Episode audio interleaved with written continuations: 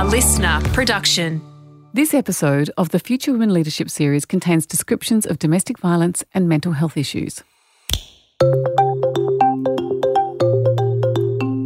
Hi, I'm Helen McCabe, founder of Future Women, a club helping women to connect, learn, and lead. One of the ways we do this is through live events, like the Leadership Summit we held in March this year. There is an incredible atmosphere when you're in a room of inspiring women, especially when they're there sharing their stories and leadership experience. In this episode, I'm bringing you one of the highlights of the summit. The first time I felt imposter syndrome was when I moved from television to newspapers. I'd never heard of imposter syndrome, but looking back, I had all the symptoms sleepless nights, fear of making errors, and fear of seeing them in print. But pushing myself out of my comfort zone turned out okay. So, how do you make the transition without feeling a crippling sense of self doubt? You can find a way through. In this episode, Future Women's Jamila Rizvi is hosting a panel discussion on how to conquer imposter syndrome with young high flying Australian diplomat Emily Hill, best selling author and columnist Nikki Gemmell, founder and CEO of Key Noteworthy, Cathy Ngo, and former national soccer star, Sarah Walsh. This event was recorded on the lands of the Gadigal people of the Eora Nation. We pay our respects to elders past, present, and emerging. Here's Jamila. Sarah, I might start with you. We're talking about imposter syndrome this morning, and you've got quite the resume. When you moved off the field and into the governance space, did you experience imposter syndrome? Yeah, I did. I played for the Matildas for you know over ten years, um, and thinking about my experience there, it's a self doubt that creeps in. I think that um, you know even my last match for the Matildas, I still didn't feel like I belonged.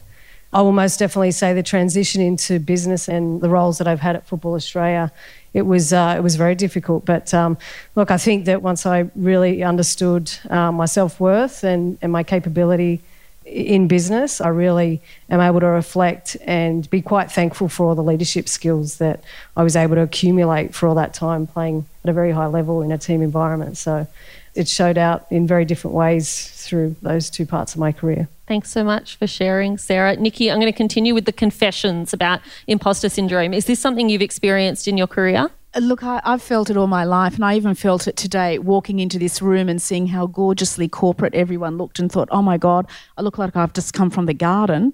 And no, no, no. But, you look um, beautiful. You know, I, I, haven't quite got over how, how to cope in a post COVID world in a way, how to talk to people, all the rest of it. I think uh, imposter syndrome is gendered hugely. I don't think it's a surprise that it was a term that was developed in the 1970s by two female US psychologists. Basically, um, and yes, men, of course, can feel imposter syndrome too, but I feel like it particularly burdens us as women. It silences us, it makes us meek, it holds us back. It's basically that thing of we may be really capable. These women were specifically saying, in terms of academics, really bright people who were saying, Oh my God, I've fooled everyone here. I'm not really bright. I don't deserve this. I don't deserve to be on this platform. Thank you, Nikki. Emily, if I can turn to you for a moment, I suspect that it's not just women as a group who experience imposter syndrome. I think it tends to be an experience of a lot of us who are minorities or in other ways disadvantaged in a room. Do you experience imposter syndrome? I'm feeling like I'm asking everyone to come out to me confession time. Uh, yes, certainly I have uh, reflected on many instances when uh, this has come to the fore, and whether or not I knew what it was at the time, particularly being an Aboriginal woman. There have been certainly times where I have achieved a promotion and thought, well, they only gave it to me because I'm Aboriginal and I can tick that box. And that was really difficult for me to reflect on because when I was thinking about the achievements and, and the things that I'd done to set myself up to succeed in that promotion, they were all good things. But I couldn't recognize that, and I always put it onto other people's support um, for me, or you know, the fact that there was an affirmative measure that enabled me to, you know, get a foot in the door of whatever it was. You know, I've been having these feelings since I was, you know, in high school, basically, when I had a scholarship through the Australian Indigenous Education Foundation, and I, it never really goes away. Uh, I think I've just certainly understood how I can identify it, and that only comes obviously with. Uh, well, it, it, can come with experience and with time. I've got a young Aboriginal woman in my team at the moment, and she came into my office the other day and she said, I really want to go overseas on a posting, but I know I'm going to fail. And that was really eye opening for me because I could see so much of myself in her. And, you know, I completely was inappropriate in oversharing all of the experiences and everything I thought and, you know, blah, blah, blah, and basically trapped her in my office for an hour. But it was a really great opportunity for me to be able to share some of the things and some of the strategies that you identify, you know, having been through this experience multiple times. And I mean, hopefully she can reflect on on that as she moves forward in her career and we'll keep you posted. Please do. Cathy, it's your turn. You're the lucky last. Yes. Tell us about your experiences or not of imposter syndrome. So, I didn't have the most uh, easiest childhood. So, I grew up with a lot of domestic violence at home. Uh, I used to see my dad beat my mum up almost every day. And um, I say that this is one of my favourite, but not really favourite topics because I'm at that stage now where I can comfortably talk about it. So I think um, just with my father's actions, it's made me feel like I was worthless. And uh, just growing up, everything was compared. So I remember, um, so my cousins are just a, a couple of, uh, the age gap is just a few months apart. And I remember relatives would just line us up and just compare the way we looked. So it was just like not only were my grades compared, also beauty standards and the degree of whiteness. So I was not encouraged to play sport so that I wouldn't get tanned because being tanned is associated with, um, you know, sort of lower socioeconomic status, that sort of thing. So, yeah, so then, um, you know, compounded with um, PTSD and um, depression and anxiety, it spiraled into my relationships and uh, career and all of that. And I didn't really understand why I was feeling like, holy shit, I can't do this. Even though I knew, like, deep down inside, I could do it because I had fantastic grades at school, but I never really believed in it. And um, still to this day, um, when people compliment me on anything, I just cringe. but now I've learnt to gracefully say thank you instead of just trying to make excuses. So, yeah, that's my experience of imposter syndrome. I'm going to stay with you if that's okay, Cathy. You and I are both from culturally diverse backgrounds, and there is some talk increasingly in Australian business circles about the bamboo ceiling as well as what we call the glass ceiling. Can you tell us a little bit about that and whether or not that's something you feel like you've hit? Yeah, so the bamboo ceiling is basically the glass ceiling, but just, you know, compounded by simply being Asian. And I studied so hard at school. I got amazing grades. Um, I can now finally admit that. But back then I was just like, oh my gosh, A minus is like, you're dead. yeah, so I just remember, and this is just the bamboo ceiling, like I did advanced English at school and I I did so well, but I begged my teacher to put me into the standard class because I said, I do not belong here. Because I was the only Asian in the class. I said, I do not belong here. Put me down in the other class where I belong. She's like, What are you talking about? And she just kind of shook that out of me. So, uh, yeah, it's, it's real. The bamboo ceiling is real. Thank you for sharing that with us, Cathy. I want to turn back to you, Sarah.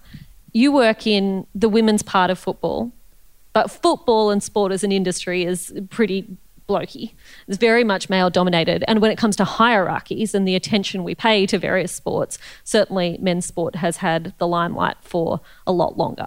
Is imposter syndrome perhaps more prevalent for women in those male dominated industries? Do you think it's more likely to come about when you're surrounded by blokes, particularly at the top? Yeah, I do. I think um, you're right, firstly, that a large majority of the spaces that I work in, I find myself either the only woman or with a couple of women. So I think my playing background has prepared me with the resilience to be very comfortable with that.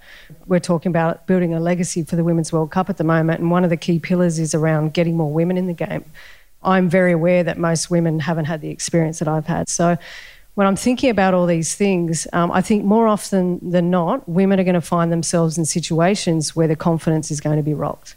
And I think that's probably what's playing out here. Um, I look around in these meetings full of men, and, and, it is getting better in Australia. I think society and corporates have really shifted the dial. There's more women, particularly in our office. But I, I think that there's two things. It's about um, removing these situations where women um, you know, either being asked questions or representing their gender in a room, right? That's a heavy burden to carry. And I do that a lot. But not every woman wants to uh, step into environments like that because, you know, in the corporate world, that's it's progressed way, way beyond where sport has. I think the second part to this is you know, how open is our society to having men be vulnerable to talk about these discussions? i have only ever had these discussions with women. So I think that, you know, there might be two parts to that. I'm sure there's a lot of men that aren't comfortable in certain situations and probably have experienced it. But I think more often than not, uh, they're more comfortable in situations because they're not representing their gender.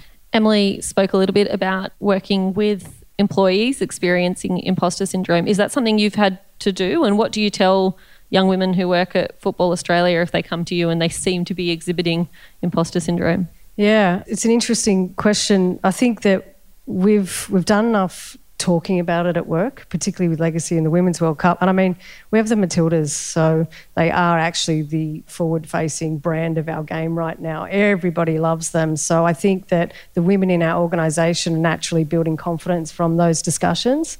Um, they're not the last thing that we talk about in meetings anymore, they're actually the first. And that's because of the societal shift and the excitement around them. So I think that it's made my job easier. Um, and I can just see I mean, have you met this next generation of women?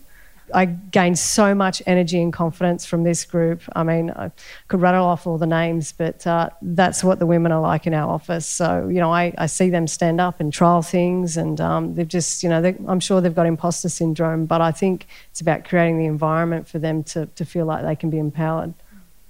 Nikki, imposter syndrome is often discussed concurrently with perfectionism and super high achievers. We talked about the number of books you've written, but I think authors generally tend to be very much perfectionists. We tend to be slow to write, and then when we do write, we don't think it's good enough, and then we get 10 years over our deadline very quickly. Um, not so much you, but me.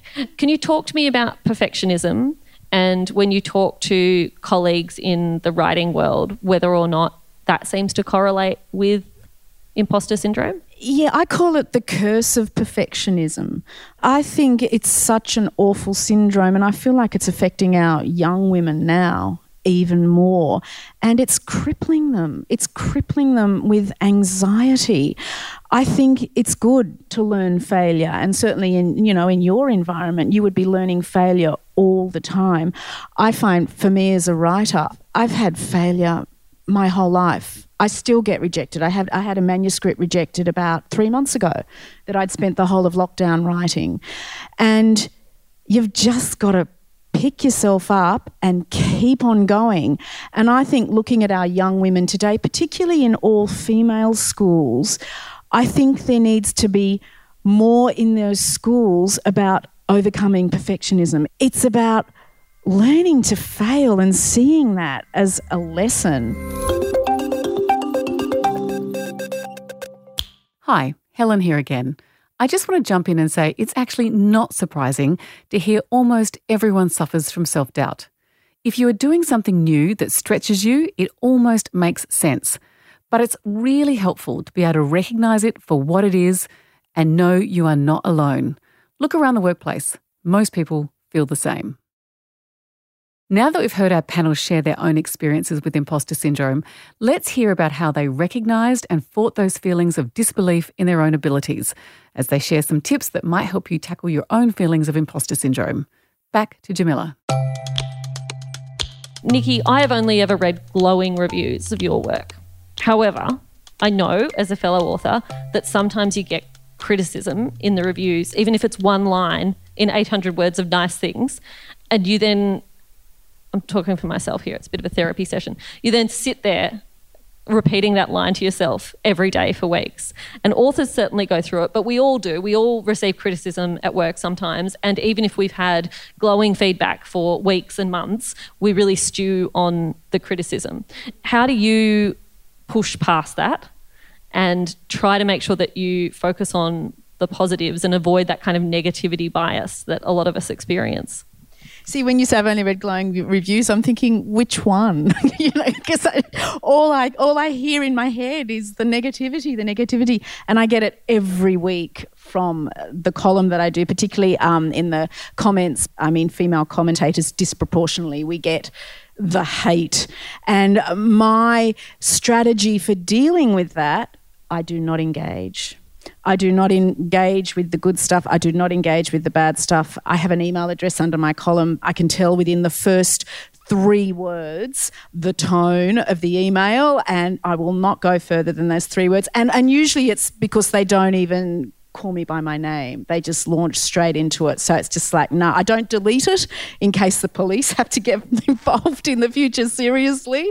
But I I think for me it's about distilling my life, overcoming imposter syndrome, overcoming the scourge of perfectionism is about surrounding myself with I'd say it's heart lifters rather than heart sinkers. And, you know, for me now in the public sphere, I often feel like the haters, they just want us silenced.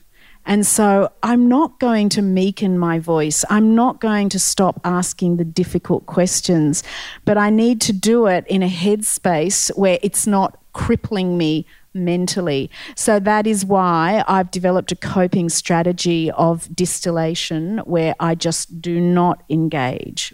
And also, I think for me, it's a thing of I have stopped comparing myself to other people, to other writers, to the success of other writers, to people who I think are doing better than me, and why aren't I doing as well as them? That also can be crippling and can result in kind of a real sourness of spirit. I've let that all go. I'm on my own individual journey, as we all are. And we have to kind of escape the tyranny of comparison with others. The tyranny of comparison, Emily. In the public service, often women come into the public service, and certainly in the diplomatic corps, you're the best of the best. And we come in in waves.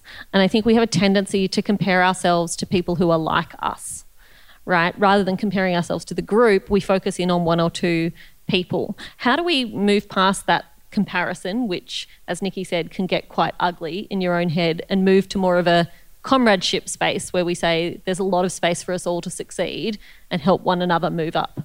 Yeah, I think that's, you know, it's a really hard question because often people may come to those kinds of groupings. I joined in a graduate intake. There was 50 of us. It was, you know, like a, a cesspool of comparison and who's doing what and you know who got this and who got that. Even at that time I, I felt like it's just not worth spending the energy on that. But unfortunately sometimes people can suck you back in. And it's really hard to resist you know when you're having a coffee with a friend and you think oh what about that person? Like did you see that she got that job? Or what about him? He got that. So I think having that integrity in yourself and, and really understanding what it is that you hold important to yourself is really important in terms of trying not to be dragged into that. And it's really hard because, you know, um, we spoke before about perfectionism. Everyone wants to be the best that they can be, and you want to do a good job, you want to care, but, you know, you really should compare yourself against your former self. And I think vulnerability is one of the key things that I was reflecting on in preparing for this panel is how can we be vulnerable enough to recognize that we have these insecurities and yet resilient enough to want to address them, but not because you feel like you need to from an external factor, but because you want to strive to be a better person. You're vulnerable enough to recognize that and you want to build on that.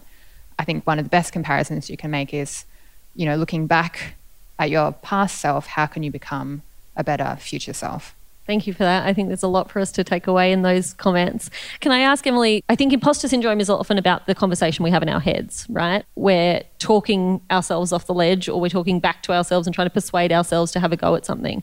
What are some of the things you say to yourself when self doubt comes into play?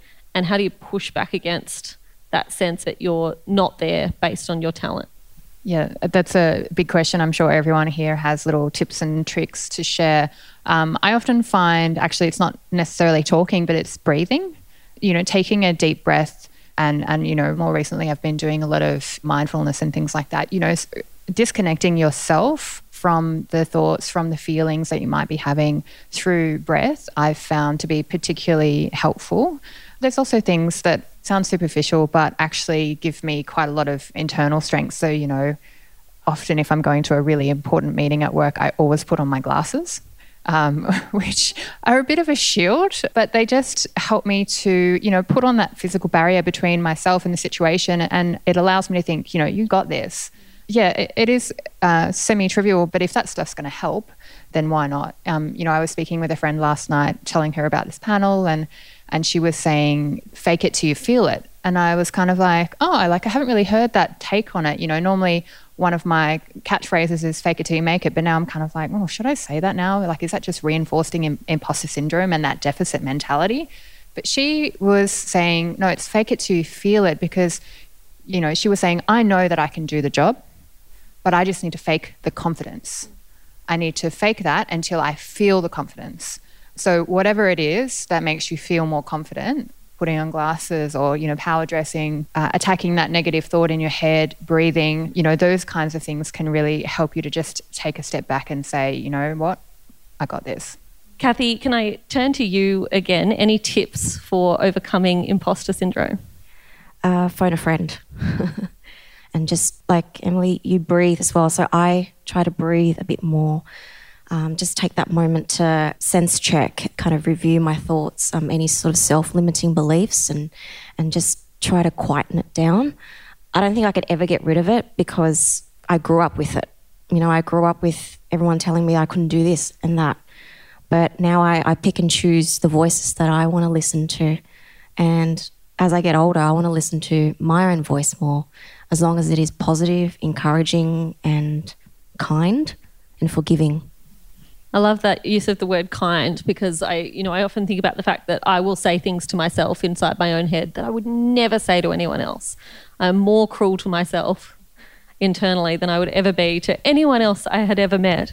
Um, Sarah, I'd like to come back to you for a moment, and I was hoping we could take you back to your playing career because imposter syndrome is very much. It's a long time ago. You're like, no, no, don't. It's very much linked to confidence, and you grew up playing where the skill or the ability or how good someone was at their job was really clear, right? There was no sense of being able to hide. You can't hide it when you're out on the field. So, how would players pick themselves up, whether it was you or your contemporaries, if something didn't go well, if they felt like they'd let the team down? It's an interesting question. I really can't answer, answer that for all of my teammates because we're all so very different the way that I did it. If I could do it again, I'd probably do it differently. I think that you can do it without all the anxiety that you carry. Well, I wouldn't have called it anxiety at the time. I would have called it adrenaline. Is the thing that um, that actually makes you successful in that place because you'll do extra training, you'll get to training early. Um, but for me, it was definitely um, after reading about imposter syndrome. One of the, the key things that I really related to was wanting to be the best.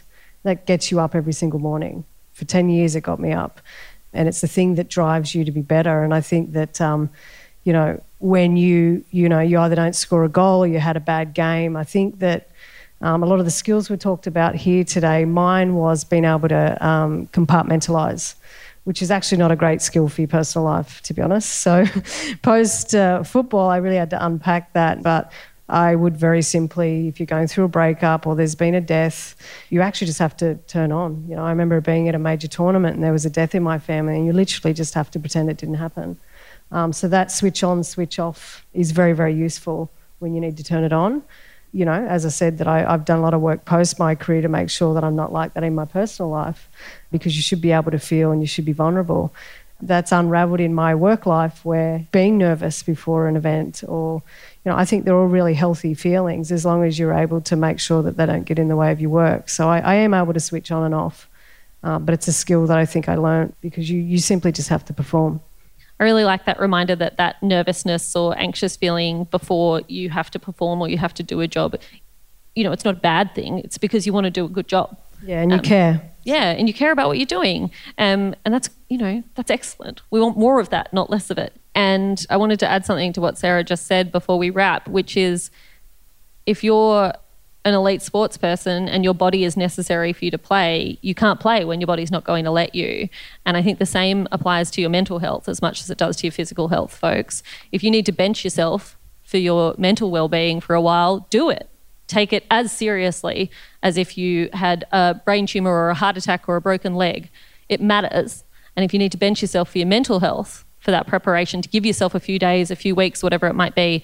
We need to make that normal and acceptable in workplaces. Um, so I say that to a lot of you who are employers as well. Please make sure that that is something that is accepted and acknowledged in your teams. Can you please join me, everyone, in giving an enormous round of applause to our first panel of the day, to Sarah Walsh, to Nikki Gemmell, to Cathy, and to Emily Hill. And remember, that was from one of our live events. And you can become part of the movement by signing up at futurewomen.com. The Future Women Leadership Series was presented by Helen McCabe, executive producer Jenny Goggin, sound production by Darcy Thompson.